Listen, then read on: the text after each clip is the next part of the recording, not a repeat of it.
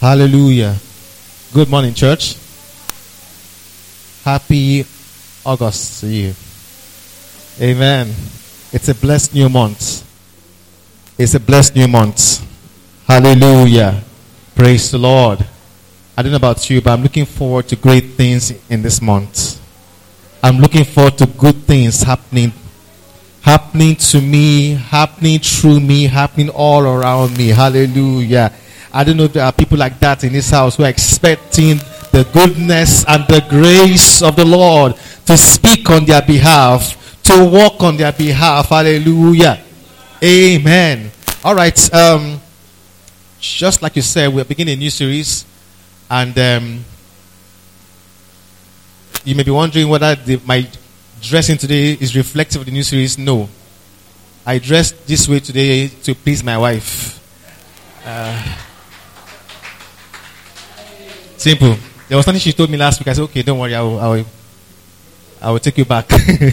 so it's not becoming a pastor just like this. You, you guys know. I'm even somehow feeling uncomfortable like this. Hallelujah. Praise the Lord. It's, it's, it's going to be a great one. And um, I would like you to connect with this message because of all the messages I preached this year, they are very crucial, but this is the most important one. This series is the most important series I'm going to address in this um, year. It will lead us into our, our conference. I will begin in November. By the way, our, our conference is beginning in November. The, the, title for the conference is. Ah, I just forget the title now. Come back. Remind me, I told you the other day the power of right believing. Hallelujah. The power of right believing. And um, as of yesterday, I, I confirmed our first speaker, who is also a seasoned grace minister. And funny enough, he, he passed the church at this area here, Ojo area. We've been in friends for more than seven years on Facebook, and um, I've seen what the Lord has done through his ministry. And um, if you think I dress radical, you need to see him on his Facebook post. Him and his wife. In fact, his wife is more radical. My wife is too gentle here. But what can I do? It is what it is. Amen. Hallelujah. But it's been a blessing to the people over there at that um, Teddy area, and um, I'm sure you'll be blessed when you receive him. Hallelujah. So, like I said, we're beginning a new series, and um, also this series is also an offshoot of what I've been teaching in the Bible study for the past two months. I've been feeling kind of guilty, like I've been cheating some people here, uh, but it's not my fault because the Bible studies series um, it's a teaching series that um, I wish we really have everything recorded. But we only have a bit of it recorded, you know. But um, so some some of us who have been attending Bible studies we really really get something I'm saying. But I'm sure we'll find a way to connect it all together. So we've been teaching what we call what happened at the cross, and it's more like an investigative teaching. We went back in time to re- reflect the cross and see Jesus dying at the cross beyond the fact that there was a man who was nailed to a tree, beyond the fact that as Christians, we, are, we have the symbol of the cross that identifies us. And so it's, the cross for us has become either a fashion statement or um, an identity of religion, or it has become something that people just connote to Jesus that, you know, Jesus, there's a man called Jesus. But beyond that, the cross speaks a lot of things. You know, I, I, had a conversation with somebody some years ago, some few years ago, and I was very shocked to realize that um, the, the concept of salvation is quite almost the same across many religions. It's about man is bad and wicked and sinful. There's an afterlife to live, and to get there, you have to to receive something inside of you, or somehow change your character or moral disposition so that when you cross over into the afterlife, you will not go to hellfire, you go to heaven. And so the central theme is that your sin needs to be dealt with. And if you go across religions, it's the same thing. The first thing I would like you to understand is this that Christianity is not a religion. The first thing you have to understand is that Christianity is not religion. What is religion? Religion is man's attempt and desire to reach to God, reach out to Him in many ways through your prayer, through your um, offering, through your suffering, through your affliction. affliction, I mean, by affliction, I mean fasting, because when you look at the general idea behind, behind fasting from the old covenant, it's actually self affliction. So you deny yourself food, you deny, deny, yourself the pleasures of life. You even have to put what they call ashes on your head and your, your forehead or rub it on your body and wear sackcloth, something not, not desirable. So you're afflicting yourself to reach out to God, to be able to reach out back to you. So every form of religion on the face of the earth is, is an attempt and is designed by man to reach out to God for God to back reach back to them. But one of the problems we've had with every religion is that people, nobody has been able to find where God lives. No one can find where he exists, where his throne is. So it's like, let's try something. Maybe somehow, somewhere, God will see me and perhaps hear me. Hallelujah. So, even even a lot of times when you look at the story behind uh, um, Babel in Genesis, I, am also afraid that we don't understand what is happening there. People, people think man was, was building a house to reach out to heaven, the heaven where God stays. But the Bible doesn't tell us that's what they were trying to do. Because the Bible gives us three, three kinds of heavens. what they were trying to do was not to spread, they were trying to grow in one direction upwards. There is no description of the exact location of heaven or where God lives. And so every religion is just an attempt in like a guesswork. If we try this, it works, and God hear me, then what happens that if if they get a kind of response from the divine, they will make that place a what? An altar. If they have a response in, from God or the divine, they always ensure that those places have become special. That is why, even throughout the Old Testament, you begin to realize that um, the Jews had special places what they call altars. So Abraham also had an altar, um, Isaac had an altar. Everyone in their own particular experience with the divine, they will always create an altar. Right? And in those places of an altar, they will also ensure that they will present a gift to the divine.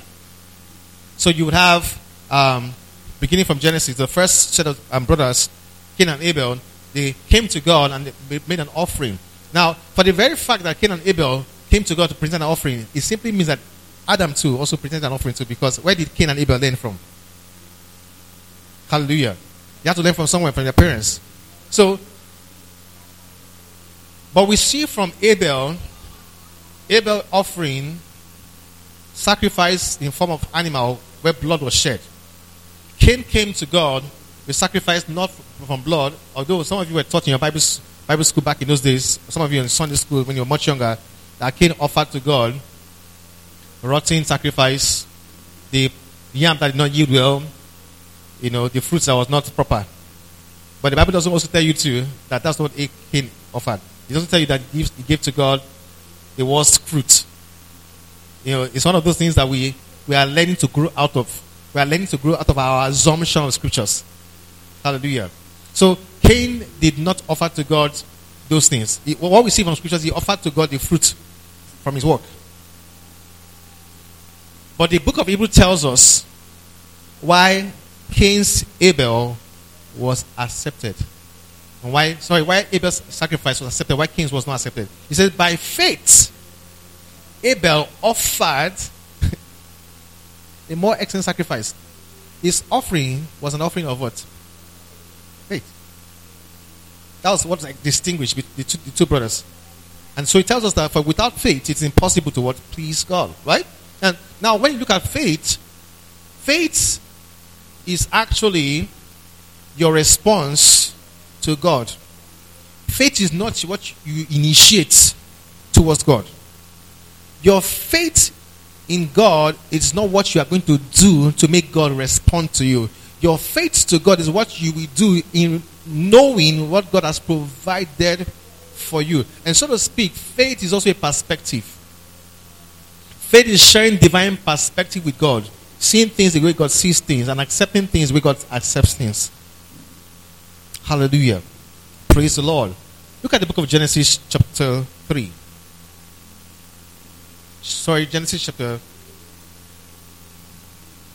2.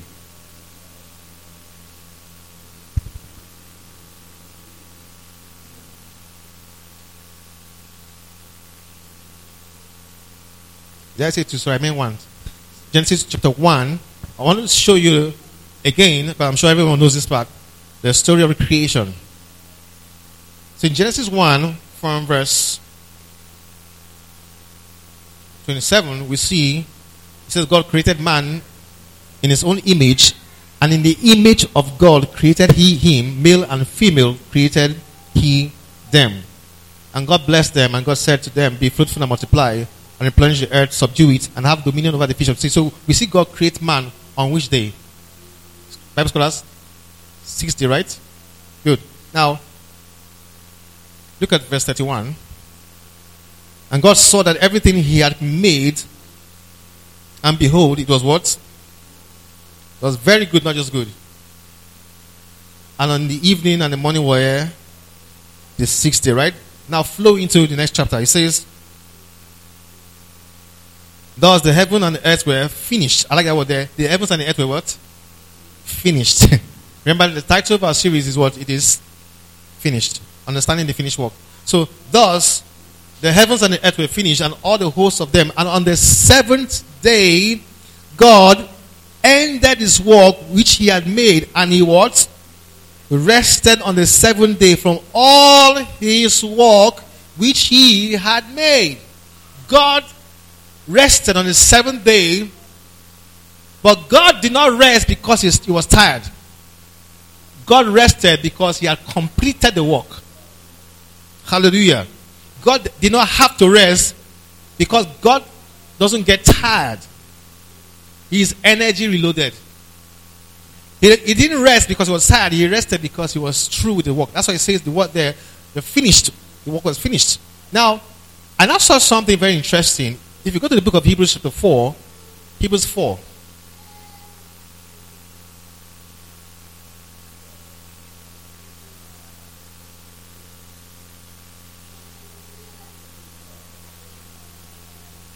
Hebrews 4 from verse 1. The author of the book here was speaking to some Jewish believers and said from verse 1 Let us therefore fear lest a promise be left us of entering into his rest. Any of you should come short of it. For unto us was the gospel preached, as well as unto them, but the word preached did not profit them because it was not mixed with faith in them that what heard it. For we who have believed do enter rest. Hallelujah. For we who have believed enter rest. What rest is this? So we see God created the heaven and the earth. He made sure everything was perfect for man to come and live and inhabit and enjoy. When God was done with, with creation, created man, placed man in the garden to now enjoy his creation. And God looked at everything and said, This is very good. I said, God, now I'm taking a rest. I, I cease from my effort and labor because everything is done and completed. Now, in the book of Hebrews, we see that the author was telling the Jews, if we believe him, we will enter the same rest that God has entered. Now, the first person to enjoy rest was Adam. Because when Adam was created, the very next day that he saw was the seventh day. So Adam did not start by walking. Adam started by resting. Adam did not start resting because he was tired. Adam rested because he was sharing something with God that God offered to him. And so Adam would have to now begin his work having begun from rest. Adam had to start beginning to do the things he was called to do, his, fulfill his purpose, having a foundation of rest. Now, how does this all matter here? So we see in chapter 3 of Genesis how Adam sinned and fell, and the curse was released, and he was sent out of the garden, and then the whole story began, how it got worse and worse and worse. But of course, we saw in the same place there, there was a promise for the Messiah to come. The, the, the seed of, this, of, of the woman will bruise the head of the serpent. And so, as the years were drawing by, we get into the prophets, uh, Jeremiah, Isaiah, and they began to see something form in the spirit that God was about to release something. And then they were seeing a time was going to come, a day was, was coming ahead of them. They never could tell whether it was in that time, but they could see a day was going to come where God was going to reverse everything to fulfill his promise for mankind. He was going to reverse so that his promise for mankind would be just as it was in the beginning that man should be fruitful, have dominion, and replenish the earth. Your being alive is actually supposed to be a fulfillment of that divine mandate to be fruitful, multiply. Hallelujah. Because you are sharing with God same qualities. You're sharing with God the image and substance. And the same way God reigns and rules is the same way every one of us is supposed to rule and reign. And so that's why Paul tells us in Romans 5 that if we receive the abundance of grace and the gift of righteousness, we shall rule and reign in life. Hallelujah. But see, the problem was sin came in, and so we find ourselves going to Romans 5. Romans 5.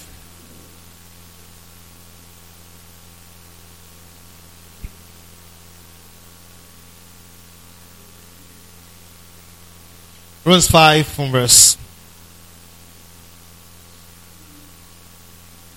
8. Romans 5 verse 8 says, But God commended his love towards us in that while we were still sinners, Christ died for the ungodly, or he died for us. Much more than, that's a better comparison, being justified by his blood, we shall be saved from wrath through him. For if when we were enemies, we were reconciled to God by the death of his son. I would like you to see that place again. It says, even when we were still enemies, we were, we were what? Reconciled. In other words, our reconciliation happened when we were still in a state of enmity with God. But how could that have happened if none of us could have initiated the move for reconciliation, except for the fact that Jesus came to live our life, became a man like us, and died for us, and died as us. Two things you need to understand Jesus died for us and died as us. Hallelujah. In dying as us, everything that's supposed to come to us, he took it to himself. Hallelujah. Our judgments for sin, he took it to himself. He died in our place and died as us so that whatever will not be the judgment for you will be the same judgment that is on Jesus. Hallelujah. And as you know, in court, in court of law, you cannot execute a judgment twice. If a man is sentenced to, to prison for 10 years, he cannot be sentenced twice. Right? So he came because it was as long established that man could not save himself. So, in between the, the time of Genesis, where the promise was made, and when Jesus actually came, it was more than 1,500 years in which the Jews had gotten to a place where they wanted to establish a covenant relationship with God that was established upon what is known as the laws of Moses. Now, before the laws of Moses were released, God had promises released on Abraham, and we see He said, "Through your seed, all the nations of the earth will be blessed." Now, I have this feeling that back in those days, they were not really getting, getting to understand God's, God's plan. Let me start with Eve. He says that the seed of the woman shall bruise the, the head of the serpent. So I have this feeling that the thought that Cain would be the seed of the woman. Hence the name Cain. Finally, I've gotten the man. That's what it means. I've gotten the man. So when she now had Abel, Abel just means empty breath. So the way they were raised was quite different. Cain had this special preference because they felt she was he was the seed of the woman who bruised the head of the serpent. And so with this special treatment that was he was accorded to, a time came when the two brothers were to offer make offering, and Cain was for the first time surprised he was not the preferred. That was why he got so angry. I went ahead and killed his son, his brother. Because he was told he was the one. He was told he was the man. He was told that this is the special one. Only to not reach the time of offering, his own was rejected. And so they didn't quite get, understand and get a full grasp what God was trying to unveil. The seed of the woman was to come in the fullness of time, like Paul said in Galatians. So here we find here that each time somebody comes on the scene and becomes a voice or recognized, they would feel that maybe this is a person. It got to a time that even Israel as a nation felt that they were the ones. But then God told them that, you know, I wanted to raise you as a kingdom of priests for the nations of the earth. But you failed. And what happened with the Jews is this. When they were living, when they were still in Egypt, and they were still um, in captivity, they prayed to God for a Messiah to deliver them. And of course, we know the story God sent Moses to them. The question is this How did God save the Jews from the torture and slavery when they were still in Egypt? By what, what was the premise that God could come in and intervene and save them? There must be something that God must have connected with, covenant of some sort. It was the Abrahamic covenant that was connecting God with them. That's why they, were, called sons of Abraham. So God said, said some things over Abraham. And the truth is that God actually had a covenant with Abraham. And no, he didn't have a covenant with Abraham. I'm giving you a yes and no answer. Sounds confusing. Why is it confusing? Because God told Abraham, He's going to have a covenant with you. But when it was time for the covenant to be enacted, God put Abraham to sleep. Same way He put Adam to sleep. You know, when God puts men to sleep, He's, about to, he's always about to do something that's beyond you. so Adam was put to sleep, and from Adam's in his sleep, from his from his for his from his being, God brought the woman God could have created the woman from, you know, like the same way did Adam. Just go somewhere, pick another dust, put together and say, yes. Same way I've created you, same way I've done her. But there was something was trying to teach us here. That the woman will come from the atmosphere, from the inner being of Adam. Same way when Christ was there at the cross, Christ was the last Adam, and when Christ was put to sleep in death, the church, which is you and I, were brought forth out of him. So when Adam saw the cre- creation that came out of him, what's the first thing he said? Bone of my bone, flesh my flesh. Same way to when Jesus looks at us, he sees himself, a reflection of himself. That's why when Jesus met Apostle Paul when he was, you know, going to kill the Christians in Samaria, you know what he told him? He said, Why are you persecuting me? He didn't say, Why are you persecuting the church? Or why are you persecuting the believers? He said, why are you persecuting me? Because he took it personal. Because the church is his bride. Same way Eve was the bride of Adam. Hallelujah. So every one of us here, we are formed out of the substance of Christ himself. We are not ordinary. Hallelujah.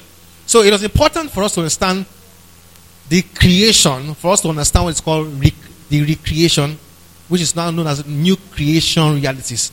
So in the beginning of Genesis, we see God in creation, but what we see at the cross is God in recreation. Hallelujah. Amen. The first had to do with the physical, and the second had to be sonship in Christ, sonship in God.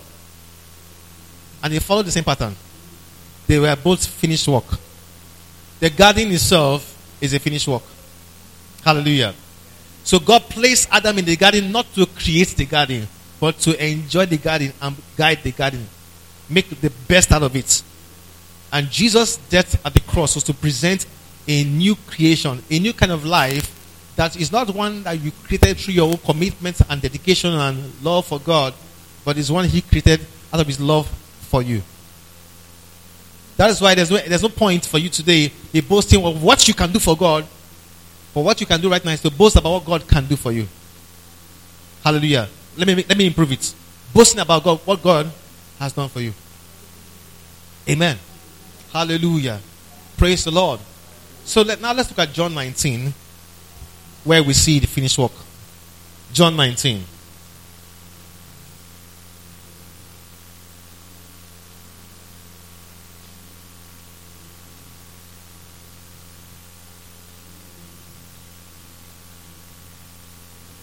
Are we there? John 19 from verse 28. I want you to carefully hear or watch this. It says, After this, Jesus, knowing that all things hmm, were now accomplished. Jesus, knowing that all things were now accomplished. So begin to ask yourself, what were the things that were accomplished that he knew? His entire life on the earth. He saw the fulfillment of all things. You know, the first thing Jesus did when he was he appeared in public, when he read the book of Isaiah, you know what he told? He said, Today, this scripture fulfilled in your eyes, right? He knew why he came, and each time he was going anywhere, he was always announcing himself, announcing his call, announcing why he came on the earth. So, all leading all the way to when he was betrayed, you know, he told the guy, he said, That you need to do, go and do it quickly. He knew he would be betrayed. So when he was rejected, you know, to when he was betrayed by his, uh, not only Judas, but also every other disciple. Because you may think that only Judas betrayed Jesus. But what about the other 12 and the others that were not there at the cross, who were hiding in fear? You may only think that, you may think only Thomas doubted Jesus. But what about the, the, the, the brothers or the disciples to whom Mary told that the master has risen, and he said, How is it possible? So they were running to the to the grave site not to confirm the story whether they believe her, but to confirm whether, whether it is true. So you can see there's a lot of you know assumptions we made about scripture, certain, certain things. And the truth is, is if you were there, it might be almost the same thing too. You may not have been better than what you've seen. Hallelujah. Because in their entire lifetime, they have never seen any of sorts happen.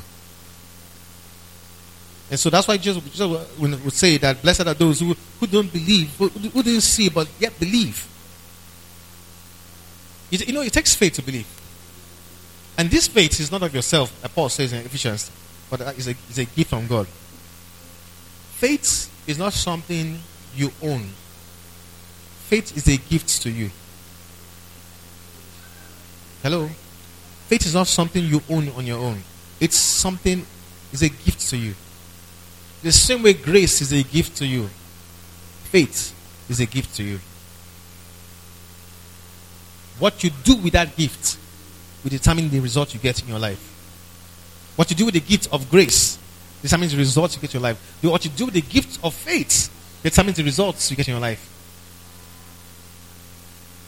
So Jesus, knowing that all things were accomplished, and that the scripture might be fulfilled, he said, I thirst. Now, this is, now I, I, I was sharing in Bible study that there were seven things Jesus said at the cross, and every one of those statements he made was a reflection of something he was actually accomplishing there at the cross. This particular one here, when he says, I thirst, now he was giving um, sour um, vinegar to drink, right? But if you remember, some of you will quite remember, he, he was given something to drink twice, not once. Some of you remember? The first one was actually when he was still approaching the cross.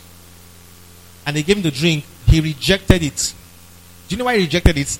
What he was given to drink was mixed with something that can kill the pain he was, he was facing. But he rejected it. So that his death on the cross would not be an easy way out. He was going to bear the full bronze for you. Hallelujah. He was going to take it all for you. So when he was tortured there by the Romans, when they were flogged him by, with the flagellum that had bottles and had every form of um, sharp object attached to it, he received every pain on his body because he knew that by his stripes you will be healed. He didn't want to go the easy way out. He knew if this has to be done, I have to go all the way. The price for salvation will not be something we pay in parts or installments. The way he went about it, Jesus' um, method and what he did was actually an overpayment for sin. Nothing was missing. So that you can lay claim to the, your inheritance in him, knowing what he has done on your behalf. So now, on this particular one, he was given the sour vinegar and he drank this one because he wanted to also fulfill another scripture in Ezekiel, where, um, first and foremost, in, in Leviticus and Deuteronomy, it was said that the children, their teeth are set on edge when their fathers eat sour grapes. In other words, when the father commits a sin, it is passed down to the third and to the fourth generation. There we now saw in scriptures, first mention what, what is known as generational curses. But in Ezekiel, sorry, Jeremiah, he said a day was coming where it will no longer be said in Israel that the children's teeth, you know, are set on edge because of what the fathers have done. And if you look at the prophecy, it coincides with the prophecy about Jesus' death at the cross because it then mentions for the first time and the only time in the old covenant the new covenant was mentioned close to that prophecy. So Jesus drank the sour grape, which is actually vinegar, to himself, drinking to himself every curse. Drinking to himself, not just every curse, but curses that can, that can be passed down from generation to generation, so that it will be terminated in him. Hallelujah. And when he drank it, look, look at what happened. Now there was a set of ves- um, vessel full of vinegar, and they filled with a sponge with vinegar and put it in, in, upon his hyssop and put it to his mouth. And when Jesus therefore had received the vinegar, he now said, Finished. At this point, the job is done. The word there, finish, is what tetelestai in, in Greek, which means a completed job. A job that is done, that no further improvement needs to be made on it again. What Jesus did for us at the cross was so perfect, is so perfect that you don't have to do anything in addition to complete it because it's finally complete. Hallelujah. Hallelujah. Now, why this is important is because let's flash back to the old covenant. In the old covenant, they had the priesthood. It's called the Levitical priesthood. And they had up, up to about seven different kinds of offering. They had the sin offering, they had the um, burnt offering, trespass offering, and in, on all those offerings, they had to bring different um, bulls and goats. And they will come and bring to the high priest, and they will slaughter them, and the blood will be taken and shed. So that as the blood is released, the prayers are offered for the release of the people who brought it. So the offerer will live free because of the offering he has brought. So the death of the offering means I cannot leave. Hallelujah. So once every year, known as Passover, a particular lamb was brought on behalf of the whole nation of Israel. The high priest will have to inspect that lamb, be sure that the lamb is spotless, without wrinkle, without blemish, is perfect and he will take it, the blood, and pour it in a place called the mercy seat.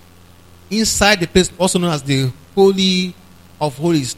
Nobody gets to the Holy of Holies except the high priest, and he only gets there once a year. It's a very dangerous mission for anyone to attempt to move past the holy place. But they have the holy place and they have the Holy of Holies. So, you see, when you watch some of your home movies today, you begin to see how they also have similar practice where the dibia or the babalawo had a, a, a secret chamber where you offer blood as sacrifice for people who are looking for solution to their financial problem or whatever. So they have to bring an offering. They will always ask you to bring an offering. The offering may sound funny, sure, but bring an offering. It may sound like this, they said the, the tongue of a mosquito. And you ask yourself, where do I get this one from? It may be the lap of a lizard. You know those things. But you've got to bring something that should represent as what? An offering, right? And so the, he, in quotes, will take the offering and present it before the gods, and the God will look upon your offering. If they re- respect your offering, then your request can be granted. So it was a prototype of what we have from the old covenant. Now, of all the equipment found in the temple of worship, from the holy place to the holy of holies, there's one particular furniture you, you never find there. It's called a chair or a stool. You know why? Because the priests were always, always offering. Because sin will always continue. There will always be sin today and tomorrow. So the priests never, ever rested. They were always continually at work. And so God decided to do something different from that. So while Israel was offering the sacrifice year by year, God decided to offer the perfect sacrifice by offering himself in his son Jesus. Hallelujah. He became that sacrifice. And if you look at that, if you look at very well, you begin to see a reflection of Abraham. Abraham believed God for, for a son. He finally got his son, and God told him, For your son after 20 years. And so him and his son were going up to the mountain, and, and uh, Isaac said to his father, Okay, where are we going? Going for a sacrifice. Okay, no problem, sir. Sir, I see the wood. I see the matches. I see the kerosene. I don't see any, no lamb. what did Abraham say? God will provide the lamb, right? Let me say to you the way it's said in Hebrew. God will, pro- God will see himself as a lamb. The first day I saw that from the strong Hebrew, I was shocked.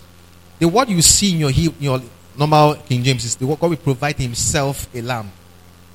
So the word there provide is what raha means to see. You know, Jesus said something about uh, to, his, to, his contemporary. He said, said, Abraham saw my day. I was glad about it. Then I saw that was the wait. He saw it. There were a lot of things Abraham saw that we are still trying to grasp our mind around it. He said God will see himself the lamb. So Abraham was going there with confidence. In fact, the book of Hebrews tells us that Abraham had confidence that God was able to raise Isaac back from the dead again. Abraham was ex- exceptional. And so he was going. I was about to slay the son. I said, Don't, don't do that. The sacrifice is already there. You know, it's amazing how God works. Abraham was walking in faith with God, God was already making the provision. Hallelujah. Sometimes when God wants to provide something across your path, hmm, you may be thinking is that thing you are doing that will give you results. All God wants you to do is to be busy doing that thing. You will not order your steps to the provision already. Hallelujah. You know, He will give you an idea. Try this out. And you wonder, how will I pay my house rent with this thing? Just do what He says. He want to put you in a position where you can see the ram that was caught. All Abraham needed to do was just move in, in, in position with God and look around to see that the actual sacrifice was already kept somewhere for him, waiting for him to be there. God wants you to just show up. Hallelujah. You know, some of you just worry about your your life. Unnecessarily. You worry about feeding this one unnecessarily. Just like that song goes, says, um, you know, uh, what a friend we have in Jesus. All and saints and griefs he bear. What a privilege to carry everything to God in prayer. You know, then verse 2 says, Oh, what, uh, oh, what, let me just say, let, let me think of key now. You know, he said that the fact that we, we often carry needless burden and pains, all because we do not go to Him. That a lot of things we are carrying on our head, it is unneeded. Let me tell you something that you need to understand. Jesus carried a crown of thorns. How many of you have ever touched a thorn before? Touch one before, right? You can't even grasp, you can't even fully hold a, a thorn because it has so many angles where it just pierce into you. So these soldiers, I don't know how they did it, wrapped the thorns that had so much on it and pressed into his head. It had to stay there. Jesus was wrapped with something to press into his head. He was pressed with your problem. He was pressed with your worries. He was pressed with those issues that should press you. He fulfilled that so that you will not live a life worryless, without worry, a life without stress, he took it so you don't have to take it. And yet you are there trying to carry upon you what He has carried for you. Receive that revelation today that you don't need to carry the burden on you. He took that burden on your, on your behalf. Hallelujah. Let me show you another thing Jesus fulfilled for us. You know, while he was there in the Garden of Gethsemane, in the night with the disciples, why is it that of all places Jesus went to, it was a garden called Gethsemane. Why didn't he go to any other garden? Because there were many other gardens in Israel, but he chose Gethsemane. Do you know why? Gethsemane was the place where they press oil. They press wine, sorry, to get to get you know, wine.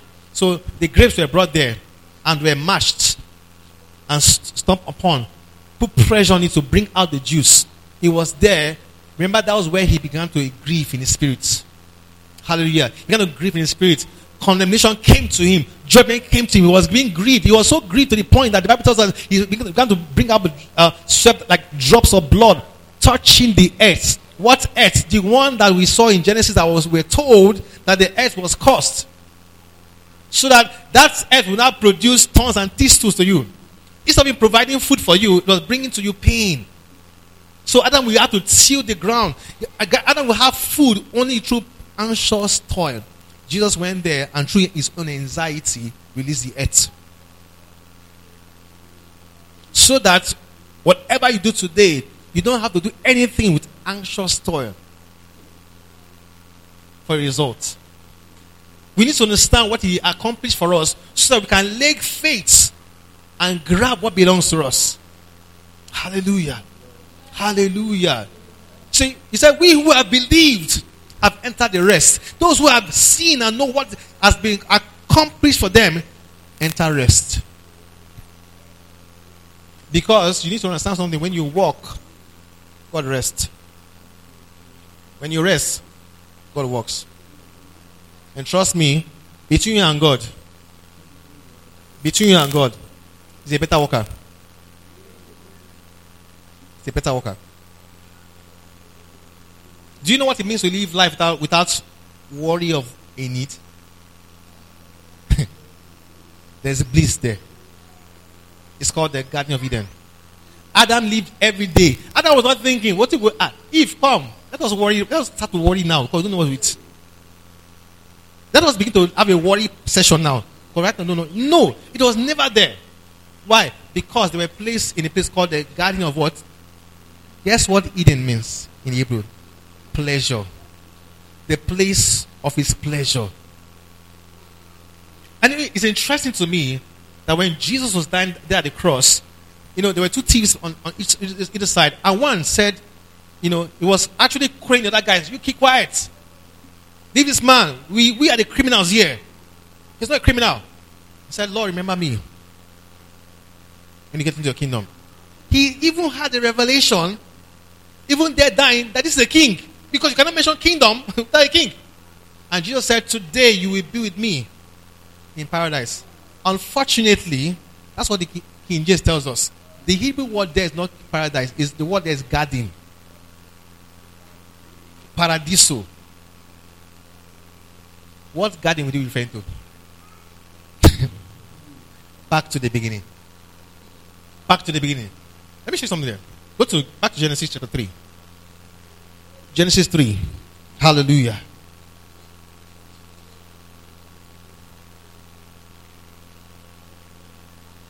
Oh, I, I just saw something else I want to show to you. I hope you don't mind. Let me just chase this rabbit. Now, in that Genesis 3, Adam sins, hides himself, right? Covers himself with fig, fig oh, covers himself with salad, salad dressing. Okay? God calls He's hiding in two places. He's hiding in the bushes. He's also hiding with salad dressing. Like I said last week, Wednesday, it is a fallacy to teach and proclaim that sin will stop God from coming to you. That if you are in sin, God cannot come and meet you. The first man that sinned, God visited him. God showed up at the appointment. He was the one that was missing the appointment. And I had to show us on Wednesday. Adam said, I heard your voice and I hid. I had to show us the proper context. And this is, this is, this is what I explained that if anyone has a child here, okay, uh, maybe a son, a daughter, then you, have, you find yourself in uh, Lagos Island, maybe Idumota area, you know, those, you know, those areas that you go to, like those kind of markets, you go there in December. You know, you have to be very careful of yourself. Number one, careful of your own purse. Because either your purse can move or you can move. Now you are there with your child. You have to be triple careful now.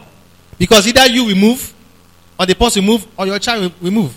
And so you, you're walking by the market with your child, you're holding child, or maybe sometimes you free the child, you continue again, then suddenly you realize your child is no longer by your side again. At that point, the world will stop. If you're a parent, you understand what I mean? The world will stop. If you are getting a, at that point in time, if your if your mechanic calls you, yeah, you will not pick the call. Oh.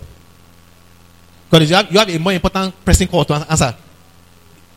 I'm very sure if some people will call you at that time, even your customer will call you, you will answer the call. Because what will happen to you is, how do I find my child in this area? And so you will go to start screaming the name of your child. Maybe his name is Peter. Peter, where are you? Because you want to scream so that you can hear your voice. And you will not rest until you can find that child. When God came to the garden screaming, he was not screaming at Adam. He lost his man. He was screaming for the man to come outside. But the man heard him and had a misconception about God that he is disappointed with me and was not hiding in the bush. Adam, where are you? I was looking for. Where are you, Adam? He said, He's hungry. I better hide. I can't stand his anger. Anger he has not, he has not seen before. There are a lot of things that Adam did not see before.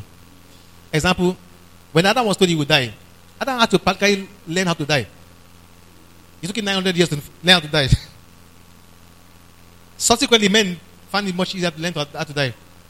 In fact, these days, it's much easier to learn how to die. In fact, there's a program on DSTV called 100 Ways to Die.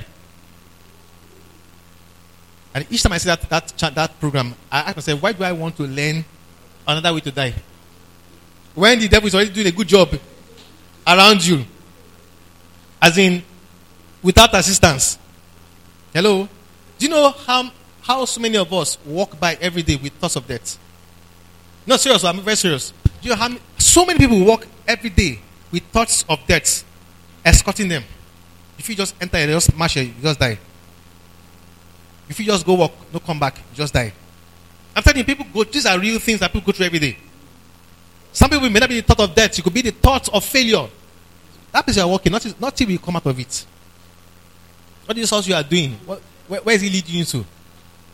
And, and, and the way he always show up, whenever you go to an appointment, you're expecting something, they disappointed you, then you say, ah, I've been, I've telling you since. You know? His job is always to be there to pierce darts into you, to kill you inside before it manifests on the outside. So, here, what do we see?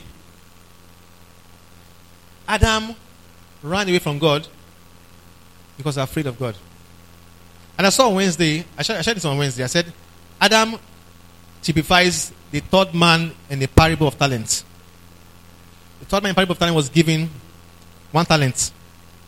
The one that had five, traded with it, had more five. Another with two, traded, got more two. But the one that had one, what did he do? He said, I said, see, I, I know you. You're a very hard man, very mean man. You don't reap where you sow. You know, you are very stiff. So I keep your talent. Now I'm giving it back to you. He did not make anything out of what he had received because of a misconception of his servants. That was the same way Adam did. And a lot of men today are living out of the model of Adam, a misconception of who God really is. And that's why Jesus came to show us who God really is as Father, to show us his heart. So that if we understand who God is, we understand his provision for us. Hallelujah. So at that point, the world stopped for man, for God, and God now said, okay, I'm going to begin the process of reclaiming you back. Now, you know, it's God. He can just say, okay, Adam, you have sinned. I forgive you. Let's just move on. You know, could have been that, that easy. But it wasn't that simple. Because the fall of Adam and man was not just a simple disobedience.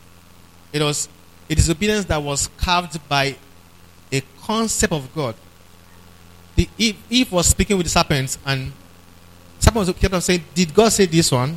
Did God say this one? Did He say it this way?" He was walking on the mind of Eve working on he was working on he was trying to throw something inside. And then he ended by saying, God knows that the day you eat this food, you become as wise as him. In other words, God is denying you the opportunity to be as wise as Him. So He has given you everything, no, but denying you the very best. It was an attack on the love of God. It was an attack on the integrity of who God really is. So that man say, okay, let me try an alternative. And do you know one thing? Each time you doubt God's integrity and faithfulness, guess what you always do? The alternative. Let me try something else. You could become like an Abraham that when that's okay, God surely told me that my, me and my wife will have a son, but maybe this is not what God says. So let's consult. Hagar is our maid. She's still fertile. What did he have? Ishmael.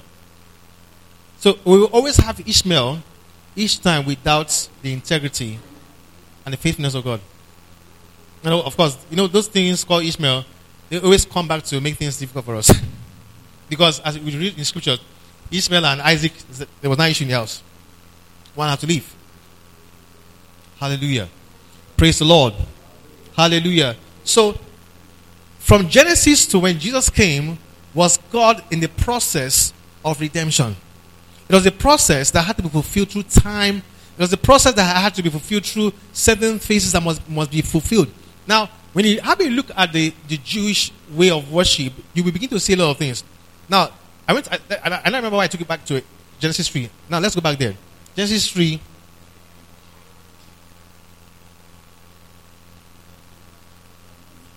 Twenty-three. Genesis three twenty-three. So therefore, the Lord God sent him forth from the garden of Eden. That's the man himself. He sent him out of the garden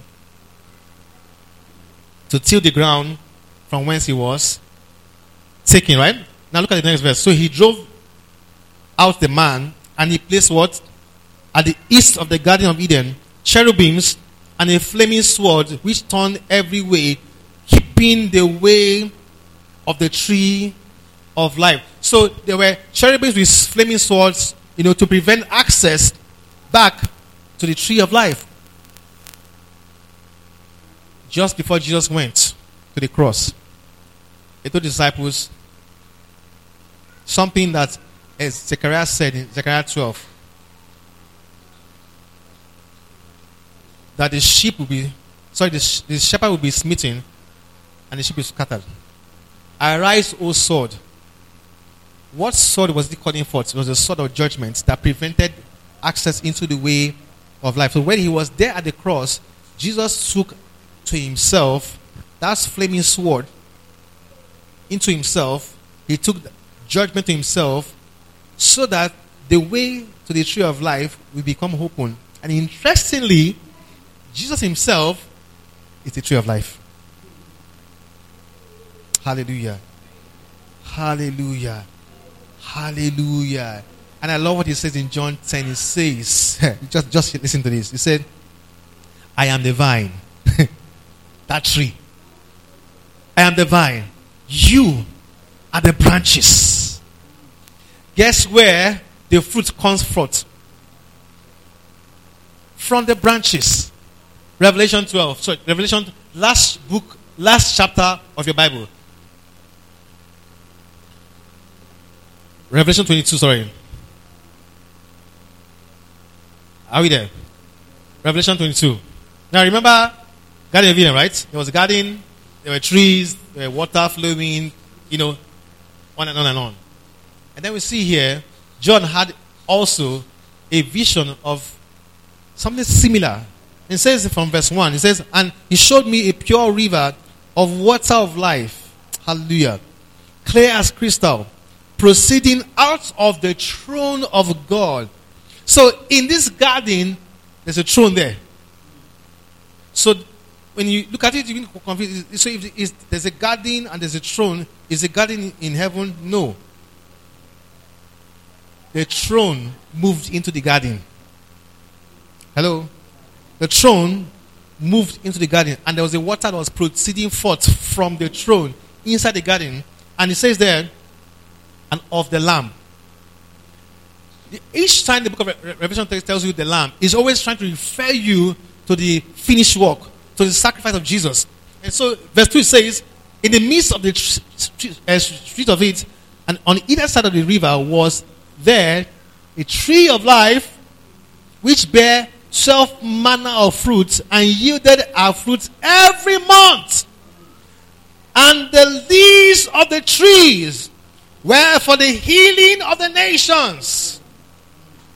The leaves of the tree were for the healing of the nations. What bears the leaves? Is it the trunk or the branches? I am the vine, you are the branches. What should come out of us is what will heal the nations. What should come out of us is what will make people desire to be living in Eden because Eden is not a physical location, Eden is a new creation. So when Jesus told the thief at the cross, said, Today you will be with me in paradise, or you will be with me in the garden, he was referring to today you will be with me in the new creation. You will be with me in the new world, in the new heaven and earth. That is a place found in Jesus. That is where you are right now. That's why the author says in Hebrews 4, it says, We who have believed, we have entered a rest. We who have believed, we are ceased from our labor. What labor? The labor of righteousness. A labor to please God. That religion is all about. We are trying to do something to make God bless us. We are trying to pray in a certain way to get God consider us. But no, no more. Christ came to us. Thus, heaven came to us. Christianity is actually a declaration of the end of religion. Christianity is a relationship. Man could not find his way to God through the many different religions that came outside. And so God came and found his way in our hearts. He came to be one of us. He came to live our lives, to identify our pains and our suffering. He came so that, you know, to change the perspective of life. That perspective is from the other area, Adam's area, you toil, you toil, you toil, then you eat. But the perspective of the new creation is this I labor in rest. If I have any labor at all, it's a labor that is performed in rest. That's what, that's Paul said, I labor more, than you all. but his labor was a labor by grace. And the truth is that when you can understand this, you can understand what is called Holy Spirit directed activity in your business, your career, in your family, whatever you do. It is now God is directing your steps. You are not doing things because you are anxious. If I don't do this thing, I will lose. I don't. I will lose. You know, you now become like this um, real estate thing. If you don't come, no, no, no. The house, the house is going. If you don't come now and see, in, in, inspect the place, this, this is the property is going. You know, you're always that tension to rush. If you are living your life that way, today is the day to repent. By repent, I mean metanoia. Change your mind. You got to decide. I'm no longer going to live any day of this year stressing myself about my life, stressing myself about what I will eat, my business, my career. You need to come into a place called rest. It says labor to enter into that rest. Labor to enter into that rest. Why? Because in that place called rest is a place called Eden, the place of his pleasure. Everything has been provided there. Your prosperity is no longer a function of your diligence, it's a function of his provision, his faithfulness. So when you're now going about your business, whatever you do, you will now begin to realize that he is leading you as to what to do. He's giving you ideas. And you see, God speaks to you much more easier when you are also at rest. If you have labor, if you have stress inside of you, if you are distressed, if you are under depression, it becomes very difficult for you to hear when God is leading you. I, I like the testimony that Saglory shared. You know, it's not the kind of testimony people share. When God is telling you, meet, go and meet that person. There's something within you that's just leading you. And she had to take money for food for the house to be a blessing to somebody. Many people will, will bind God. If God had come in audible form, say, My daughter, my daughter, that man that you once know, give him that 2,000 naira. If you don't give him that 2,000 naira, I will show you I am the Lord thy God. The I am that I am. But a lot of people, that's the kind of idea they have about God. When God wants to talk to them, God has to become dramatic. Like home video. You will enter your house, blow breeze, and begin to shake, shake the curtain. Surely, surely God is here. And God will not speak to you, God will have to speak to you in echo. I am the Lord your God, God, God, God. Because it's God talking. You know? Bass is not baritone, it's not God talking. God has God has baritone. You know? Said the voice of God is the voice of many waters. hey. You know what we see in Ezekiel? He says there was a noise. There was fire. But God was not there. Still small voice. It's easy to miss God when you are very busy. Very easy. Trust me.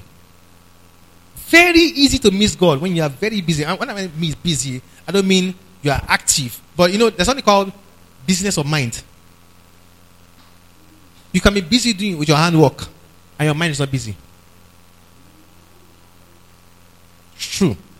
You can be very busy doing a lot of things here and there, but your mind is at rest. No stress. You know, some people will do even small work. They will make the mistake and go and say, let me go and check my BP. Small one, small work they do. The result, the re- see, even as they are pumping it itself, eh, the doctor knows there's, there's problem here. Because they can see stress written all over you for small work you are doing. Because stress is not based on the quantity of work you are doing. Stress is based on the quantity of work working you. The work is the one working you. You know, it's one thing to own a property. It's another thing for the property to own you. It's blessed when you own a car or two cars or three cars. But there's something wrong when the cars own you. It's good to own a business. It's bad when the business owns you. When the business, when the business owns you, family is not important. My target is important. When the business owns you, God is not important because God will always understand. God is always, that's the easiest thing people say about God. God will always understand. Eh, and the truth is this God, He will always understand. But the problem is this how does God understanding affect you? You never think that before? No, you've not thought before. God will understand. How does God understanding affect you? Like I was sharing on Facebook some days before. You should understand something about God. God is not in need, though. Doesn't need anything from anybody. God is not look, hoping to survive today. That if some people praise Him today, today is Sunday. Ah, God, ah, God say, Angel, I've been starved. I've been starving since last Sunday. I need praise today. You know, you know that concept of praising God with, Oriki to swear the head of God. Where did it come from? Please keep your traditional idea in, in the palace there. In the place of the kingdom, the God that I know is not in need. Hello? You cannot swear the head of God with uh. Now you write Psalm past David. Look at what David wrote there. If you read David's Psalm, you will know you, have, you don't have a Oriki.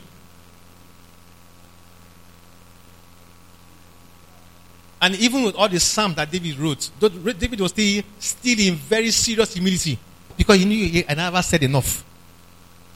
Hello? The length of your Oriki will not be the swellness of God's head. Because his head will never be swelled, swollen by your praise. God has always and will always be. Hello? Before the creation of man, God has been existing. He was not in need. When God created man, it was not because he told the. Now look at this. God didn't say in Genesis chapter 1. Father, Son, and Spirit said, You know we are seriously in need you. We know we are seriously in need someone that will help us here. So let us create man. in our image and likeness. We need people to praise us. it's not easy. We are, we are just been here. Three of us have been talking. Nobody's praising us. We are just been here. Nothing's charging. We are so bored. This life, I don't understand this eternity thing.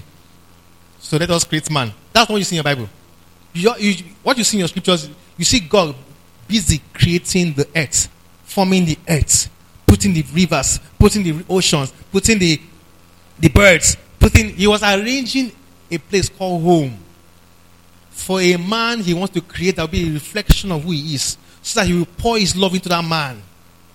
God created man, not for man to now reach out to God. God wanted an extension of his being he can bless with goodness.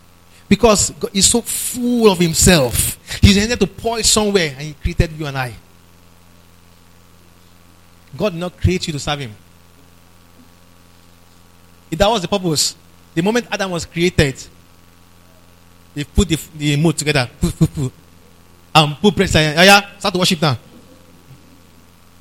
Start let me look at you. The guys you could do now, just unmode you now.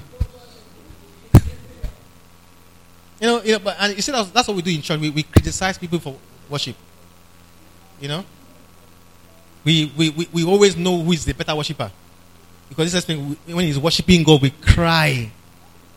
And this other person is worshiping God and his eyes are straight. Says, well, it's not worship now. It's not, it's not moved. His heart is heart of stone. And yet there are people like us here. No matter what you tell us, we'll not cry. You know, one day I, I was one day in church. I saw people just crying, worship. I said, God, what is wrong with me? I don't understand. Why, can't I cry like them? Once I learned years later, it is not the worship is not in the tears. You know? Because some people are worshiping and crying, crying. It could come from various reasons. It could be the fact that they're overwhelmed by the glory of God, you know. It could be by the fact that they're overwhelmed by when they remember God's goodness. A lot of things. But some people are there. Eh? Because they're hired, hired mourners. Some of you know what they call hired mourners. When there's burial, there's people that they will hire to cry. They are professional mourners. They know how to cry. If you are there, you cannot cry, and you hear them mourn, you will mourn. They will inspire you. Hello? Some people are in church when they, when they were morning in worship. They've looked around and said, ah, ah, this person has taken to jar two. So ah, it's not go seven, let me mourn too. So their money is, let, let us, make, may not be say they won't pass my own. I pass my neighbor money. hey. Hallelujah. Is it not amazing that the man that wrote two third of the new covenant, Paul himself, Paul, when God arrested Paul, Paul was going to kill the Christian church. And God arrested him on the road. And the only question he was asking God said, Lord, who are you? That was all. He was not there at the, at the altar call. Oh God, I see my wickedness and my ways. I see how wicked I have been. I killed Stephen. Paul was not saved because he was sorry. Paul was saved because God is merciful. You are not saved because you are sorry. You. Oh. I mean, if I look at the story of the prodigal son again. The prodigal son said, I will go back to my father's house. Ah, ah, this suffer too much here now. How can I be dragging food with pig? If I go back, at least as a servant, if they accept my servant, I will see perhaps six months in chop like human being. Because I did now, that I do. I'm eating. In fact, I am not a human being. I'm not a pig being. So he began to realize how he will now tell his father he's sorry. Not because he was sorry, oh, so I can enter the house back again to eat. Poverty can be a serious motivation. So he was going back, and the father saw him from Bible says from a distance. If the guy was really sorry, eh? If you are seeing his father from a distance, you're supposed to be running to him. But guess who ran? The father. The father ran towards him. I said, Father, I have sinned against you. He said, Don't talk, don't talk, don't talk. Embrace him. Everything he had rehearsed in choir rehearsal.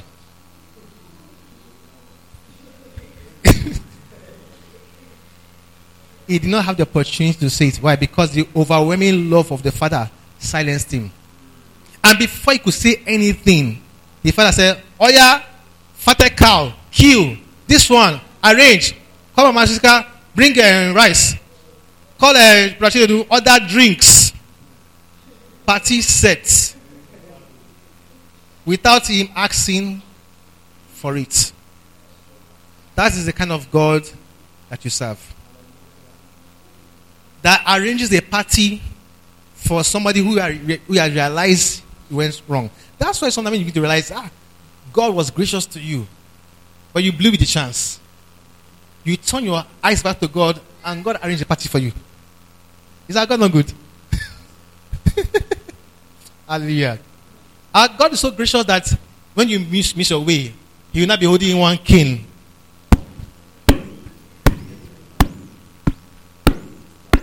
Now God cash him. And God be talk himself. Oh. God is saying, now God cash him.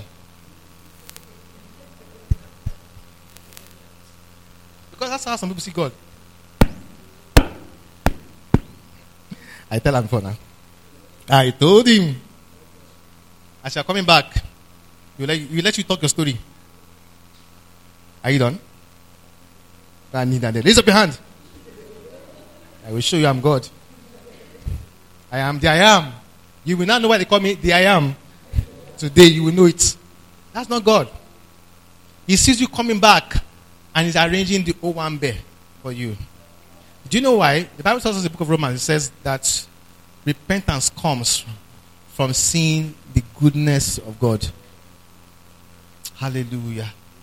Hallelujah. Have you been striving for a good life? Have you been striving for a, a quality life? Stop striving. Start resting in the finished work. Start resting in what God has done for you. Make that your proclamation. Even in the face of the fact that you have no money in your pockets, declare that He has finished the work. By finishing the work, He has ended the role of poverty in my life and my family. He is not going to do so tomorrow because you will do seven days program to end poverty. Because I'm making it as if God wants to end poverty in your life, but God needs you to do a seven day program. In that seven day program, you need to be sure that your fasting in that seven days is perfect. So you are fasting. Make sure no drop of water touch your tongue. You know that kind of fasting that you, even, you're even afraid to brush your teeth. Self. Say, if I get I go brush the teeth now, the water will spoil the, the fasting. And so you're not, your mouth is smelling now. So you don't want to spoil the fasting. You know, you are looking haggard because you don't want to spend the fasting. And God is saying, Come and receive. Come and receive because the banquet is ready. Hallelujah. The banquet is ready. The banquet is ready. The banquet. Okay, you see, some of you don't understand what the banquet is. It's using one big grammar. The party is ready. Okay, let me make it easier for some of you here. You know what they call party after party? That is what grace offers to us. It's called party after party. There is no end to the goodness. Once one comes to you, there's another wave that is loading. As you are trying to experience that one, another wave is loading to you. Hallelujah. I don't know if you are that person that believes that. I believe that. Every day of my life is a continuous wave, an expression of glory of God. Every new day is a fresh dimension of grace. Every new day is a fresh dimension of His goodness. Why? Because I'm good? No. Because He is good. Is it because I'm righteous? No. He said the Bible has concluded all on that sin. But now it says, now the righteousness of God without the law is manifest. The righteousness of God that is not qualified by your good works is manifest. How is it manifested? How is it qualified? Faith in what He has done. He's simply saying, I believe. He says, I'm righteous. Therefore, I am righteous. He says, I am prosperous. I believe I am prosperous. I am in the I am. Hallelujah. As he is, so am I. Let's give him praise. Hallelujah. Let's give him praise. Let's celebrate Jesus. Hallelujah. Let's give him praise. Celebrate, celebrate, celebrate, celebrate. Begin to declare, I rest in the finished work. Begin to make that your declaration right now. To that your declaration. I rest in the finished work. I'm not resting in my own work. I'm not resting in my own plans. I'm not resting in my own righteousness. I am not resting in my, in my own schemes. I rest in the finished work of Lord Jesus. I rest in what He has done for me. I I rest in what has been provided for me. I rest in the power of the cross. I rest in the power of resurrection. I rest in Him. He's above sin and death. Who took my judgment? Who took my sin to Himself? Who took my pain to Himself? Who took my cross to Himself? That I might be declared righteous.